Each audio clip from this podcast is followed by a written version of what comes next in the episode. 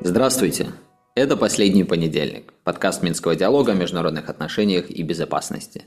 Прошлая неделя точно дала нам понять, что сезон летних отпусков закончился, потому что вся информационная повестка была плотно заполнена сообщениями из Нью-Йорка. Там прошла неделя высокого уровня в рамках очередной ежегодной Генассамблеи Организации Объединенных Наций. Это, наверное, главная тема, о которой мы сегодня поговорим. Много там интересного произошло, где-то с трибуны он, где-то кулуарно. Ну и также поговорим о визите Владимира Зеленского в Вашингтон и Оттаву, о конфликте между Польшей и Украиной, который связан с украинским зерном, и также о закрытии очередного пункта пропуска на границе между Белоруссией и Европейским Союзом. Сегодня в офисе Минского диалога Алисия Иванова и я, Евгений Пригерман. Начнем мы, конечно же, с обсуждения недели высокого уровня Генассамблеи ООН. И я бы э, вместо того, чтобы начинать с обсуждения выступлений представителей государств, хотела бы обсудить тему, которую они как раз-таки и упоминали, а именно реформу Совета Безопасности ООН и в целом э, оценку деятельности ООН как организации, которая призвана обеспечивать мир и безопасность. Потому что, понятно, в контексте войны России и Украины очень сложно говорить о том, что он делает какие-то успехи. И э, вот, например, если обращать внимание на выступление двух главных, скажем так, акторов э, вот этой военной политической обстановки в Европе, Лавров сказал, что в Совет Безопасности нужно включать больше представителей э, стран Азии, Африки и Латинской Америки, а Зеленский, например, сказал, что из Совета Безопасности надо исключать Россию. То есть уже на поверхности видно, что договориться, наверное, не получится, но я вот хотела спросить, Женя, как ты видишь вообще, как ты оцениваешь э, работу Совета Безопасности и он в целом в данный момент, и какие перспективы ты видишь для организации? Я думаю, оценка Совета Безопасности здесь достаточно очевидная. Он, конечно же, не справляется со своей функцией. Это главный орган всей международной системы, системы ООН, который отвечает за мир и безопасность, что следует, в общем-то, и из названия этого органа, и из того мандата, который он получил при образовании ООН. Если мы видим, что во всем мире огромное количество конфликтов, но в том числе есть вот такой масштабный конфликт в центре Европы, ну, то это уже констатация того, что он как э, система институций и Совет Безопасности, в частности, со своими функциями не справляются. Но вообще, конечно, история с реформой Совета Безопасности, она ну, так же вечна, как и история страданий народов. Э, наверное, так будет правильно сказать. Я вот сейчас как раз на днях э, в архивах э, знаменитого американского журнала Foreign Affairs почитал статью, которая была написана в 1945 году. То есть вот сразу же после того, как ООН вообще появился как некая явление международной жизни. Он появился, как мы знаем, э, после окончания Второй мировой войны, ну, по крайней мере, дискуссии начались после разгрома фашистской Германии, и тогда, понятно, ООН и Совет Безопасности отражали вот те балансы, которые тогда в мире сложились.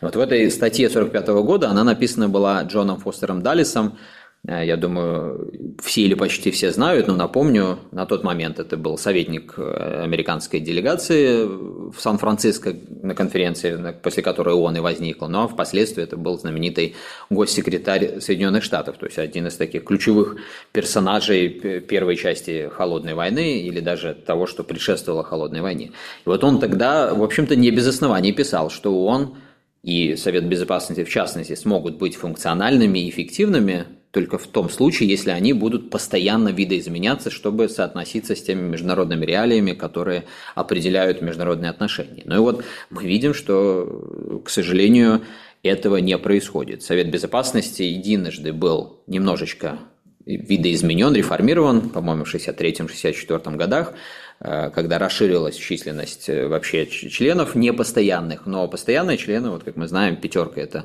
как была, так и остается. В годы холодной войны она, ну, так или иначе выполняла, наверное, свою функцию.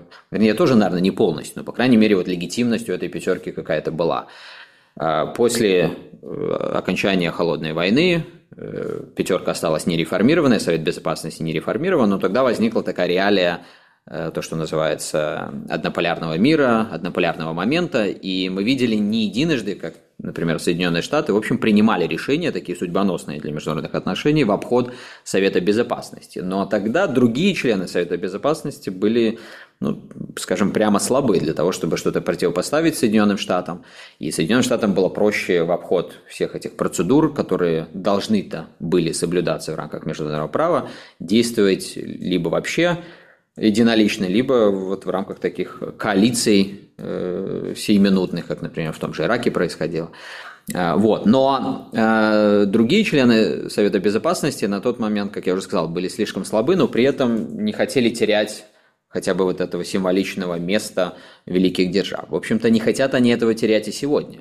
Хотя балансы очень существенно, как мы видим, балансы сил в мире изменились, и Соединенные Штаты уже тоже не могут делать то, что они делали в предыдущие 30 лет э, полностью самостоятельно. Но при этом никакого, кроме как декларативного консенсуса о том, как видоизменять Совет Безопасности может, пока нет. Пока это мы все видим Э, в рамках э, декларации. Действительно, вот все об этом говорят. Кстати, вот и Байден сейчас выступил, призывая к расширению членов Совета Безопасности. Он это сделал уже второй год подряд, но в прошлом году, когда он выступал, он, что самое интересное, стал первым вообще американским президентом, который за все эти годы официально провозгласил реформу Совета Безопасности и реформу ООН как приоритет своей администрации. Это тоже, как бы, конечно, говорит о том, что в США понимают, что международные реалии меняются.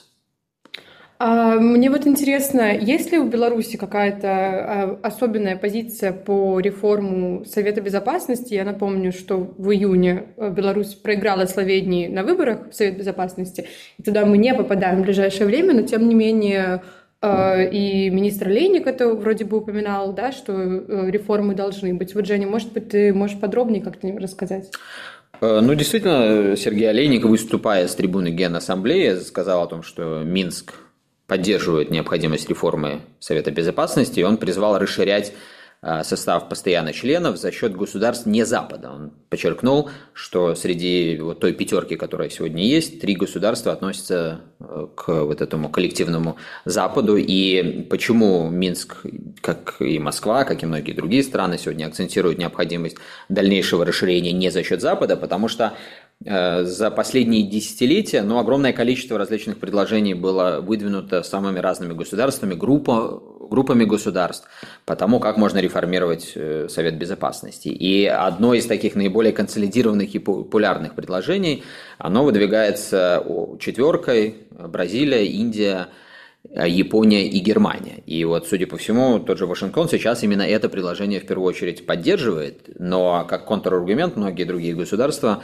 говорят о том, что, в общем, не пойдет, потому что тогда из этих четырех еще два голоса будут западными. Япония и Германия, которые ну, по определению относятся э, к числу э, вот этого коллективного Запада. Так что вот здесь вот эта позиция, в принципе, понятна. Мне кажется, где-то до 2020 года, может быть, Минск бы немножко по-другому формулировал свою позицию, но вот сейчас это еще один результат э, той ситуации э, задавливания Минска со стороны Запада в угол, которая в том числе имеет последствия э, как голос Минска в отношении перспектив реформы главного международного органа. К слову, по-моему, так вот акцентированно, наверное, только сейчас прозвучало это белорусское предложение, но, насколько мне известно, еще в прошлом году Минск распространил там, за некоторое время до предыдущей генассамблеи рабочий документ, non-paper, то, что по-английски называется, э, он не публично был распространен, но и там, в общем, некоторые похожие, только более детализированные предложения тоже формулировались. Но еще раз подчеркну, вот эта тема, она э, настолько долгая. И я вот сказал, что в 45 году даже э, Джон Фостер Даллес о ней писал, но более так серьезно, где-то с 93 -го года ведется работа по поиску идей для реформирования Совета Безопасности. В 93 году была создана э, рабочая группа открытого состава по реформированию Совета Безопасности, она потом в кулуарах ООН так неформально получила название «Нескончаемой рабочей группы», ну, потому что, то есть сколько уже, э, получается, 30 лет прошло, да, и Э, ВОЗ, что называется, все на не там, и все происходит часто вот по принципу, как Симон Кордонский как-то сказал, э, что в реальности все происходит не так, как на самом деле. То есть, э, с одной стороны, еще раз подчеркну, все призывают к тому, чтобы реформа была, но с другой стороны, консенсуса нет, и особенно важно, что этого консенсуса нет среди большой пятерки, потому что они вынуждены естественно, э, ну, скажем так, заигрывать странами, которые все больше усиливаются как региональные центры силы, и поэтому должны говорить, что вот, конечно же, мы поддерживаем ваш более серьезный вес в международной системе, но на самом деле, ну, я бы так брался утверждать, что по большому счету никто из этой пятерки э, не заинтересован в том, чтобы размывать э, свой собственный вес и значение как постоянного члена Совета Безопасности. Но единственное, что еще раз тоже подчеркну, реалии изменяются, и никто, даже Соединенные Штаты, которые остаются, естественно, номер один э, державой в мире, не способны это остановить этот процесс. Смотри, ну вот объективно, учитывая, что сейчас на европейском континенте идет достаточно большая война, э, как будто бы деятельность и возможная реформа Совета Безопасности наиболее критична в этот момент. Но логично же, что пока война длится, никаких реформ априори же и не может, наверное, произойти. Ну, логично, я соглашусь с той точки зрения, что если может быть какая-то устойчивая и понятная всем легитимная реформа Совета Безопасности, то она должна отражать, вот как в 1945 году она отражала баланс в мире. И в этом плане действительно, пока эта война не будет закончена, но не только она, пока вообще большая картина происходящего в мире как-то не уляжется, и мы не поймем новые балансы – то не, не может быть эффективного, полноценного, легитимного э, нового Совета Безопасности. Кстати, вот говоря об этих терминах легитимный, эффективный, это действительно два таких аргумента, которые традиционно последние десятилетия используются для того, чтобы критиковать Совет Безопасности. То есть э, часть государств большая, особенно вот то, что не Запад и то, что не Советский Союз бывший, да, вот третий мир, как когда-то это называлось, они говорят о том, что, ну вот, посмотрите, эта пятерка, которая там присутствует, она вообще минимальна с точки зрения ее части населения в мире, например, да, экономически она снижается. И получается, что это просто несправедливо, что вот эти страны решают за нас, как нам быть и жить. И второй аргумент – эффективность. Это вот как раз-таки все, что касается неспособности Совета Безопасности э, выполнять главную свою функцию, то есть предотвращать войны. И любопытно, кстати, по-моему, где-то в районе 2008-2010 года, или, может быть, чуть, чуть позже, было исследование Шеффилдского университета, которое попыталось выйти за рамки вот этих просто э, заявлений, лозунгов, которые от всех звучат, а попытаться проанализировать все те предложения, которые вообще до сих пор высказывались, ну, на тот момент высказывали. И они пришли к выводу, что вот по этим двум критериям, эффективность и легитимность, вообще только две идеи могут действительно э, способствовать повышению функциональности Совета Безопасности. Эти две идеи тоже вот, э, навряд ли могут быть приемлемы, потому что первая идея – это использование права вето только в том случае, если как минимум два государства-члена с правом вето в Совете Безопасности хотят его использовать. То есть, другими словами, там, скажем, одна Россия не может заблокировать что-то, одни США не могут заблокировать. Нужно как минимум два государства. И вторая тема – это то, что от стран Европы должен говорить Европейский Союз. Ну, то есть, это на тот момент еще Великобритания была в составе Европейского Союза, и тогда можно было бы то есть, объединить. Понятно, что вот это тоже неприемлемо для Э, ныне действующих государств-членов. А я, кстати, тоже здесь напомню, что для того, чтобы реформа Совета Безопасности случилась, там нужно соблюсти несколько критериев. Первый критерий – это, э, по-моему, две трети государств-членов всей Генассамблеи, то есть всего ООН, должны это поддержать, и точно так же две трети на национальном уровне должны ратифицировать эти изменения, в том числе все пять, без исключения постоянных членов. Ну и вот это, конечно, создает такую тупиковую ситуацию. Ну, тема это действительно вечная, я не побоюсь этого слова, не то что вопрос э, недель, месяцев или лет, это, мне кажется, вопрос десятилетий, поэтому мы можем этот подкаст записывать десятилетиями, обсуждать реформу Совета Безопасности. Ну, точно так, как мы говорим, да, что десятилетиями она и вон обсуждается. Я еще вот какую мысль здесь хочу акцентировать, что, судя по всему, э, мы можем увидеть все более такую как бы интенсивную дискуссию Э, о том, что нужно э, совершать какие-то действия в сторону реформы, может быть даже косметические шаги, которые не будут менять суть системы, но э, как я уже сказал, пока не будет системных изменений, которые зафиксированы всем приняты, не может быть устойчивой новой системы институций международных. И поэтому, скорее всего, пока мы все больше будем наблюдать, что те или иные критические проблемы будут решаться на ну, каких-то чрезвычайных платформах. Вот в прошлом году генеральный секретарь ООН Гутерреш, он даже специальный доклад подготовил, в том числе касавшийся перспектив реформы Совета Безопасности, и он там предложил в условиях вот этого тупика а, задействовать, он назвал это чрезвычайная платформа для а, реагирования на сложные глобальные кризисы.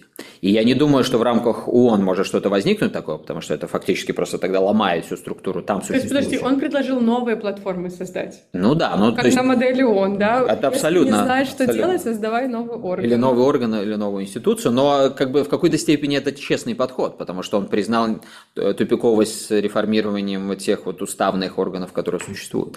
Но так как и это вряд ли может функционально работать на уровне ООН, то я думаю, мы все больше будем видеть вот какие-то точечные такие э, платформы, может быть, даже регионального характера. И вполне возможно, что, кстати, на какой-то период времени это может быть эффективным ответом, по крайней мере, в Европе не знаю, потому что в Европе вот у нас была и остается пока еще, слава богу, ОБСЕ, которая вынуждена, вернее, не вынуждена, а призвана была выполнять эту функцию. Но мы видим, что с ОБСЕ происходит. Это там же отдельная было история. заявление, да, да, да. Так там не просто заявление, там, я, может быть, кто-то не следит активно э, за жизнью ОБСЕ. ОБСЕ сейчас в самом чрезвычайном кризисе за все свое время, потому что на следующий год нет ни бюджета организации, нет ни э, понятности по ключевым должностным лицам, которые должны там действовать. Это и генеральный секретарь, это и те, кто возглавляет вот, э, тройку основных э, бюро в рамках ОБСЕ. И самое главное, самое проблемное, нет будущего председателя. То есть организация еще никогда не сталкивалась с этой проблемой. И вот э, по этой причине или на этой, или на следующей неделе, насколько я знаю, пока еще действующий государство председатель даже собирает чрезвычайный э, чрезвычайное совещание, а потом вообще как быть. Так что, к сожалению, мы можем столкнуться с такой реальностью, что через пару недель ее бытие, в общем, ну не то, что уйдет в небытие, но станет уже не такой, какой она была. Ну да, если вам кажется, что ваша жизнь идет под откос, вспомните, в какой ситуации находится ОБСЕ, да. А, ну, несмотря на все проблемы, э, связанные с Советом Безопасности ООН и ООН в целом, все равно э, вот эта неделя высокого уровня Генеральной Ассамблеи — это отличная площадка чтобы высказать э, какие-то идеи и политические месседжи продвинуть. Поэтому я вот хотела спросить, конечно же, в контексте войны в Украине, удалось ли Зеленскому как-то активно продвинуть свои интересы на этой Генеральной Ассамблее? Я думаю, если кратко отвечать на этот вопрос, то нет. И я думаю, что мы уже некоторое время назад совершенно четко увидели э, тоже тупик, что ли, возможности дальнейшего продвижения вот этого черно-белого аргумента о том, что вы либо за нас, Украину, либо за Россию. Кстати, Зеленский сейчас в очередной раз это повторял, в том числе и в ходе визита в Канаду, о котором мы еще отдельно поговорим. Ну вот надежда была все эти месяцы, что удастся перетянуть на свой бок государство, мы об этом много раз говорили, которые, как они тоже часто называют, сидят на заборе. Вот то, что, по-моему, ну как минимум выглядит неуважением полным к этим государствам, потому что это как будто бы, э, в общем, не дает им права иметь собственные интересы. Ну так вот этих э, государств, э, эти интересы, они для них доминирующие, поэтому никто их никуда не перетянет, сколько бы раз ни Зеленский, там, ни западные лидеры не повторяли о том, что они хотят защищать мир, основанный на правилах, или вот все то, что Зеленский сейчас говорил в рамках э, Генассамблеи или специальной сессии Совета Безопасности ООН в Нью-Йорке. Так что, если еще раз э, кратко говорить, я думаю, что здесь не просто не было никакого существенного прогресса, но и не могло быть. И, кстати, вот показательно, что, помните, мы не раз э, уже касались этой темы, что после встречи э, в Джеде, когда тогда было объявлено, что вот беспрецедентный прогресс в рамках э, ангажирования все большего государства, в том числе э, все большего количества государств, в том числе Китая, э, как тогда подчеркивалось в эти дискуссии, и Зеленский сказал, что это формат для продвижения формулы мира Украины. И вот тогда ожидалось, что в рамках Генассамблеи ООН на полях пройдет последующая встреча, вот ничего подобного не произошло. Это, я думаю, показательно, хотя Зеленский сейчас опять и на Генассамблее анонсировал свой этот мирный план и сказал, что в рамках спецсессии Совета Безопасности он э, предложит какие-то подробности больше. Я вот послушал его там выступление, честно говоря, никаких подробностей не заметил. Но он э, провозгласил, что все равно до конца года хочет провести глобальный саммит мира, опять же, по продвижению этой формулы, но я не вижу, честно говоря, никаких оснований для того, чтобы этот глобальный саммит был более успешен или даже состоялся вот на фоне всего того, что показала эта неделя в ООН. Угу. Мы еще вернемся обязательно к Зеленскому, э, российско-украинской войне, но пока что я бы хотела обсудить еще одну встречу, которая прошла на полях Генассамблеи ООН. Это встреча Байдена с лидерами стран Центральной Азии. В формате это было 5 плюс 1. Байден встретился с лидерами Казахстана, Кыргызстана, Таджикистана, Туркменистана и Узбекистана и обсудил ряд вопросов, э, таких очень приземленных, я бы сказала, касательно безопасности в регионе.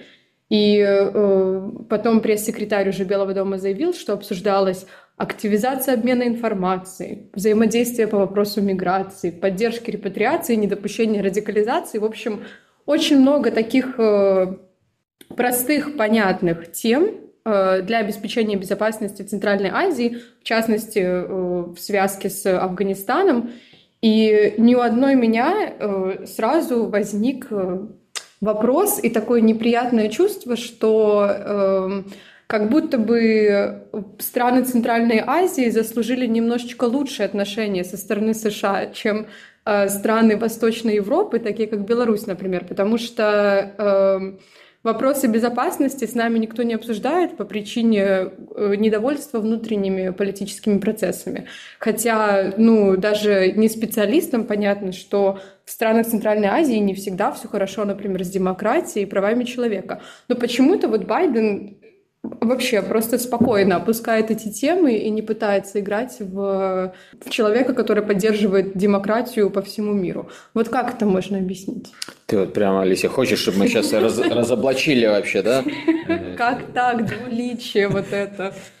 Ну, и я не хочу банальности какие-то говорить о том, что двойные стандарты в международных отношениях – это норма, но вынужден это сказать. И отличие очень простое. США воспринимают Центральную Азию здесь, сейчас и на перспективу как э, один из ключевых регионов с точки зрения их геополитических интересов. Это связано с тем, что Центральная Азия, если мы на карту посмотрим, она граничит и с э, России и с Китаем. Ну, то есть вот там такое переплетение э, критических интересов, что ну, абсолютно очевидно, что двойные стандарты там были, есть и будут. Формат этот 5 плюс 1, он не первый день существует, он в 2015 году возник, он по-прежнему остается таким во многом рыхлым, э, то есть не слишком структурированным, и на то есть абсолютно понятные причины, я думаю, в интересах э, всех в первую очередь стран Центральной Азии самих, чтобы тут э, была достаточная такая рыхлость, потому что рыхлость позволяет э, часто держать большее поле для маневра и при этом э, ну, как бы минимизировать какие-то эмоции, скажем так, со стороны той же России, со стороны того же Китая. Но все равно мы увидели, что, скажем, в прошлом году в рамках этого формата уже и секретариат какой-то появился. То есть это подчеркивает, что интерес здесь обоюдный, и все же возвращаясь к Соединенным Штатам и Беларуси. Но мы сейчас, в принципе, в такой ситуации, когда американские дипломаты Э, иногда сейчас ставят условия, чтобы белорусская сторона и на дипломатическом или даже иногда на экспертном уровне в каких-то мероприятиях вообще не участвовала. А, и, конечно, это контраст, да, потому что они говорят, да, в начале права человека до 22 года это было, да, вот как же они будут э, разговаривать с дипломатами из страны, где они недовольны ситуацией с правами человека, а потом еще война, э, соагрессор и так далее и тому подобное, и вроде как э, дипломатия здесь не должна работать, потому что вот надо фиксировать эту моральную ценностную позицию. Но, естественно, проблема именно в том, что США просто э, не весь регион Восточной Европы воспринимают как менее значимый, чем Центральная Азия. Это очевидно, потому что если бы они воспринимали весь регион, ну, то и не было бы такой поддержки Украине, которая сегодня идет. Но вот по Беларуси они в очередной раз пришли к мнению, что эта страна э, не слишком важная, и вот это и есть отражение происходящего. Слушай, мне кажется, может быть, я это от кого-то слышала, может быть, это моя уникальная мысль, но э, как будто бы просто требования другие к Беларуси. Мне кажется, кто-то из дипломатов это когда-то говорил, что вот все-таки Беларусь, ну, считается своей европейской страной, и требования к ней немножечко выше, чем, например, к странам Центральной Азии. Может быть такой момент. Нет, что, как ну... бы, ну, ожидают, что у нас здесь будет точно так же, как у них. Это, это достаточно такие циничные, может быть, в чем-то даже и глупенькие отмазки, я бы так сказал. Это не только США, это, вот я помню знаменитая история, когда на одном из мероприятий в рамках Восточного партнерства еще в хорошие мирные времена, по-моему, перед Вильнюсским саммитом, да, еще перед, вот как раз-таки до всего этого, совсем за несколько месяцев, э, Виленский саммит Восточного партнерства знаменитый, и перед ним была встреча в рамках э, форума гражданского общества, на которую пришли некоторые дипломаты, вот в то время э, еврокомиссар Штефан Фюлли, который отвечал за внешние действия и расширение, хотя, по-моему, тогда его портфель не подразумевал расширение, и на тот момент министр иностранных дел Польши Радослав Сикорский, который был одним из таких двигателей, движителей восточного партнерства. Но вот в какой-то момент кто-то встал в зале из участников из числа гражданского общества и задал такой же вопрос, как ты задала сейчас. А почему вот есть Беларусь, которой вот такие требования, да, а есть же Азербайджан, э, который делает там многие вещи, ну, скажем так, даже иногда более вопиющие с точки зрения подходов э, европейской демократии, но отношение другое. Ну и вот Сикорский, недолго думая, взял да и ответил, говорит, ну, потому что э, Беларусь в Европе, а Э, Азербайджан в Азии. И что ты думаешь, через секунду вся делегация Азербайджана просто взяла, встала и покинула зал. Ну, потому ну, что это, она... конечно, очень грубая вещь. Это, это просто на грани расизма, если уже так, да, вмешиваться. Но, повторюсь, это просто такие циничные отмазки, за которыми скрывается то, что мы всегда подозревали и хорошо знали в международных отношениях. В них доминирует интерес, а интерес – он может в разную совершенно упаковку вкладываться. И вот когда доминирует в медийном пространстве вот эта вот тема о правах человека и так далее, ну, то, естественно, она Э, так и упаковываться. Я здесь ни в коем случае не хочу совсем уж как-то, знаете, упрощенно звучать, потому что если мы начнем с вами вдаваться в детали, например, проанализируем историю э, американской внешней политики, то на самом деле мы там много всего интересного увидим с точки зрения вот этого концепта прав человека. Мы подойдем к традиционной дискуссии, например, между Уилсоном и представителями республиканского крыла партии, да, вот это э, в начале прошлого века, когда была большая действительно концептуальная дискуссия между значимостью прав человека во внешней политике и национальным интересом. Но я думаю, что это мы, кстати, можем отдельно когда-то записать, отдельный выпуск. Да, действительно, в этот выпуск у нас э, все наши интересные дискуссии не помещаются, поэтому нам придется перейти к интересам Владимира Зеленского э, в его поездках в Канаду и США. Если так э, на первый взгляд посмотреть, то как будто бы канадский визит был более успешен э, с такой пиар точки зрения, чем США, потому что в США отклонили просьбу Зеленского выступать в Конгрессе, да, потом все-таки какие-то были результаты по поводу э, нового пакета военной помощи, поставок вооружений. Ну вот, Женя, расскажи, пожалуйста, подробнее, как ты оцениваешь визит Зеленского на американский континент? Ну, ожидаемое, как знаешь, такой предвестник э, перед бурей в какой-то степени. Буря имеется в виду те внутриполитические события, которые уже разворачиваются в США в первую очередь. Э, это дискуссии между республиканскими демократами по поводу очередного бюджета, да, и того правительственного кризиса, который Э, в ближайшие недели вполне в очередной раз может случиться, если не договорятся опять о бюджете и э, повышении уровня расходов. И частью этой дискуссии является, конечно же, помощь Украине. И второй компонент здесь – это уже все более разворачивающаяся президентская кампания в США. И поэтому действительно вот э, мы увидели, что сейчас, несмотря на настойчивые, судя по всему, просьбы Зеленского и его администрации выступить перед Конгрессом, этого не произошло. Это очень такой контраст между сегодняшним днем и его первым визитом в США э, в начале этого года, когда он выступил перед э, обеими палатами э, законодательного органа США, опять же, вот эти все овации, да, постоянные, но сейчас уже этих оваций нет. И даже я посмотрел комментарий спикера Нижней палаты, палаты представителей Конгресса США, который ну, на вопрос журналистов сказал, что да, были, во-первых, запросы, чтобы он там выступил, но как бы время не то, и более того, на той встрече, которая все-таки состоялась с некоторыми представителями э, законодательного органа у Зеленского, да, он там, естественно, тоже апеллировал о необходимости продолжать поддержку и военную, и финансовую, и напрямую сказал, что если этой поддержки не будет, то мы проиграем эту войну.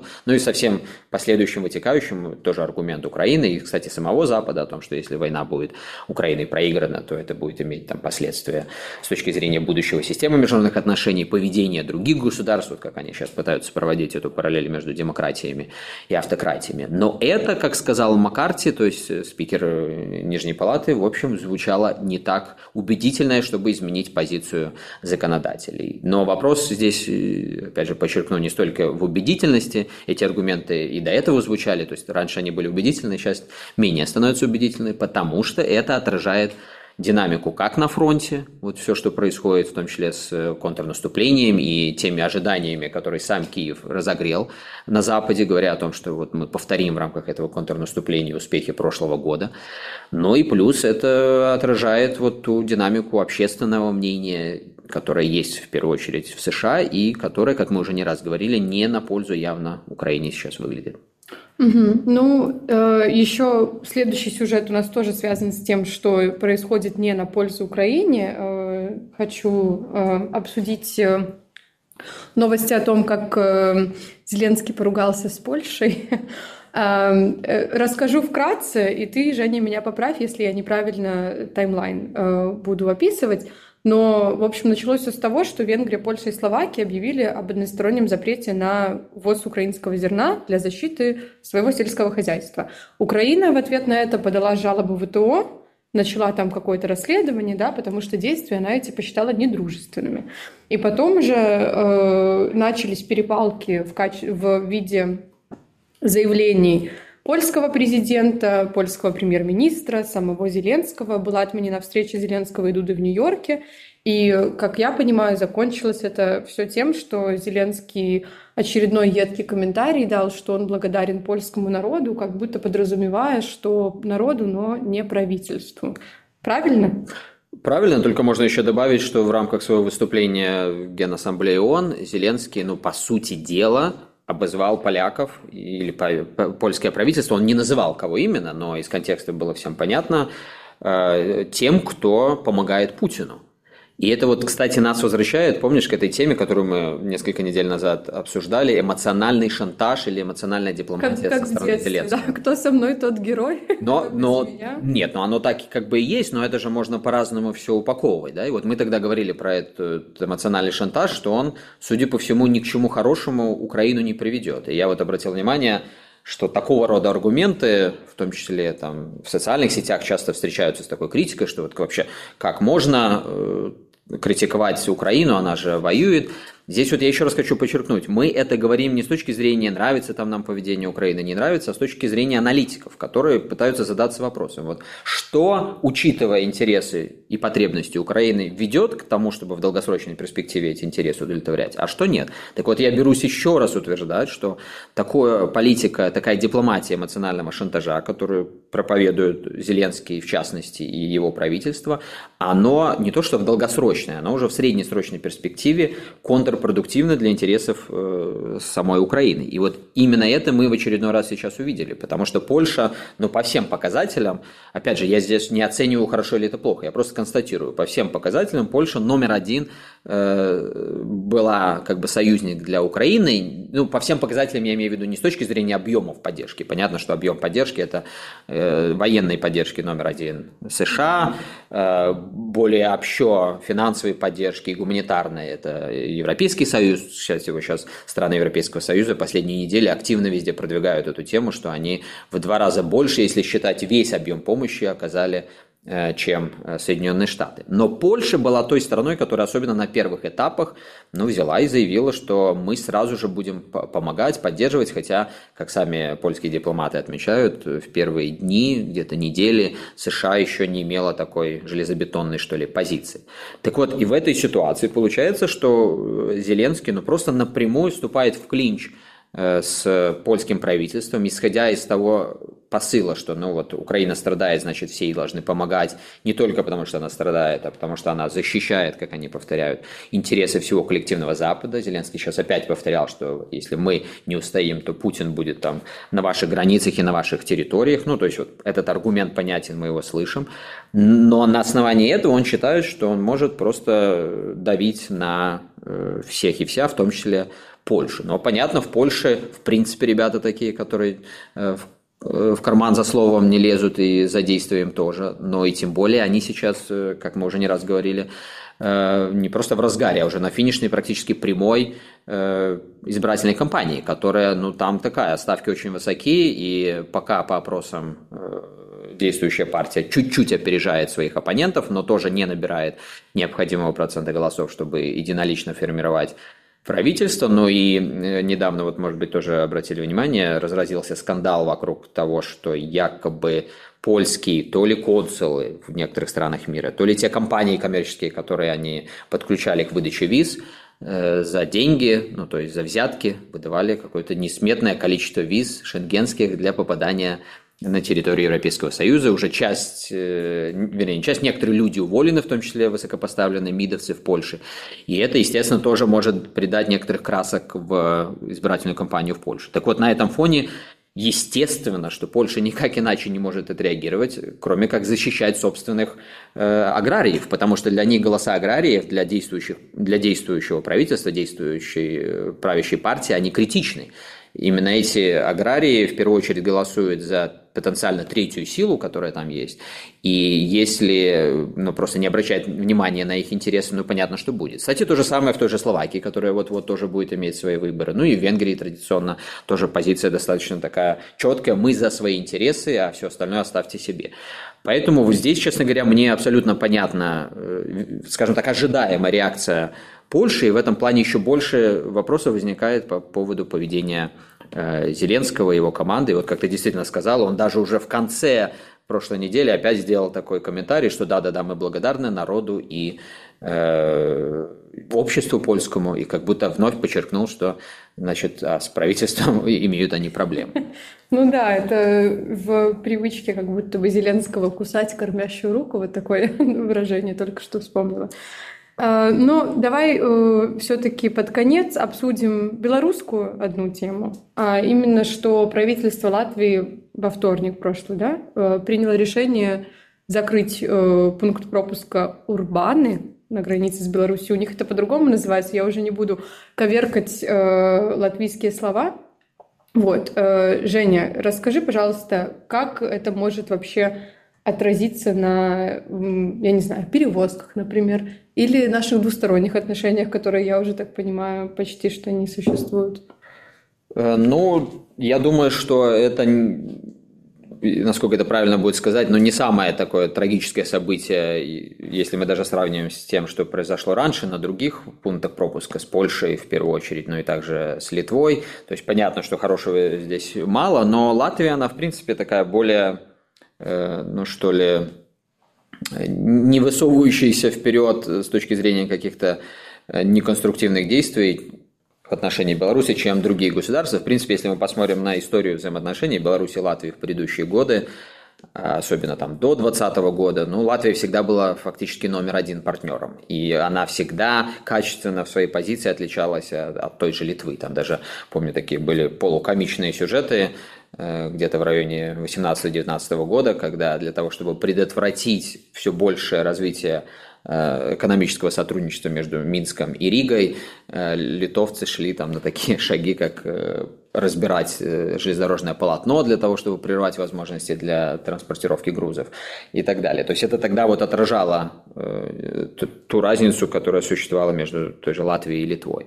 После 2020 года, естественно, здесь тоже произошли э, далеко не самые лучшие изменения в отношениях. В общем, это очевидно, понятно. Это часть ухудшения отношений между Беларусью и всем Европейским Союзом. Там были какие-то конкретные инциденты. Вот, может быть, ты, ты и наши слушатели помнят, когда меняли в рамках чемпионата мира по хоккею в Риге. Кстати, этот чемпионат мира, помните, тоже должен был проходить в Риге и Минске, что тоже подчеркивало вот эту особую э, связь между двумя странами. Но потом Минска лишили чемпионата, то есть он проходил в Риге, и вот тогда э, мэр Риги и на тот момент министр иностранных дел э, Латвии, сейчас он стал президентом, пришли, поменяли просто вот по своей воле, да, флаг белорусский официальный на бел-червоно-белый. Ну, и это запустило, конечно, такую беспрецедентную кризисную волну. Но в целом, вот я так долго говорю, ну, к чему я хочу подвести, что в целом все равно, мне кажется, позиция Латвии, она более и сегодня остается умеренной. Но то, что произошло в этом плане, наверное, является частью каких-то более согласованных решений, которые, может быть, даже были приняты. Вот помнишь, была встреча в Варшаве, по-моему, несколько недель назад, угу. когда обсуждалось вообще, что делать, закрывать всю границу, не закрывать. Но и так как и Литва, и Польша уже предприняли какие-то действия, ну, наверное, в общем, и Латвии нужно было тоже в эту копилочку что-то добавить, но с точки зрения вот практики, понятно, ничего хорошего это не привносит, и это, естественно, и для простых людей, и для э, бизнесов дополнительная э, проблема, дополнительное усложнение, это все больше затягивание вот этой полублокады Беларуси. Но если уж так совсем внимательно присматриваться, ну, не критично, наверное, это решение, то есть там на э, каких-нибудь две сотни километров, ну, я так говорю, каких-нибудь, то есть это значимо, но то есть на две сотни километров нужно будет крюк делать дополнительный э, для транспортировки грузов. Понятно, что это увеличивает нагрузку на э, тот единственный пункт пропуска, который остается, но, э, повторюсь, это не самое худшее, что могло бы быть. И вот мы тоже месяц или сколько назад обсуждали эту тему, прогнозировали. Но вот пока, как я тогда и говорил, мы видим, что, в общем, остановились до того, чтобы полностью здесь все перекрывать. И мы помним, что тот же литовский президент некоторое время назад сказал, что ситуация изменилась, больше потребности закрывать все пункты пропуска нет. Тогда тоже возникает вопрос, а зачем его Тыши дополнительно закрыли, да? Поэтому вот я и подумал, что, наверное, это связано с какими-то согласованными тогда еще позициями. В общем, вот так вот. Э, ничего хорошего, но не критичные изменения, но, с другой стороны, в общем, нам нужно в ближайшее время, конечно, понаблюдать. Главное, чтобы никакие новые всплески опять эту негативную тенденцию не довели до безумия. Действительно, количество вообще безумия в мире не оставляет нас в покое, но это дает нам, конечно же, материал для э, новых э, медиапроектов. И я хочу сделать небольшой такой тейзер и сказать, что мы в ближайшее время выпустим э, видео в рамках проекта «Кофе по скриптам» с Минским диалогом и обсудим новую Карабахскую войну. Ну а пока же спасибо, друзья, за внимание, хорошей недели и услышимся.